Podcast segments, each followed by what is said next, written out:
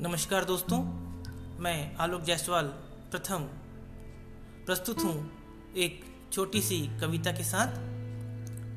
शीर्षक है, भीड़। मैंने देखा एक भीड़, मेरी तरफ़ बढ़ती हुई।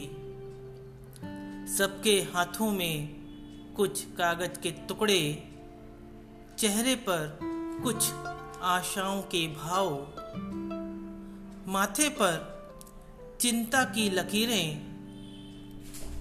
मैं भी शामिल हो गया उस भीड़ में अब, और चलने लगा हूँ साथ साथ उनके। पूछोगे नहीं, ऐसा क्यों हुआ? क्योंकि अब मैं पढ़ लिख गया हूँ। क्योंकि अब मैं पढ़ लिख गया हूँ। धन्यवाद।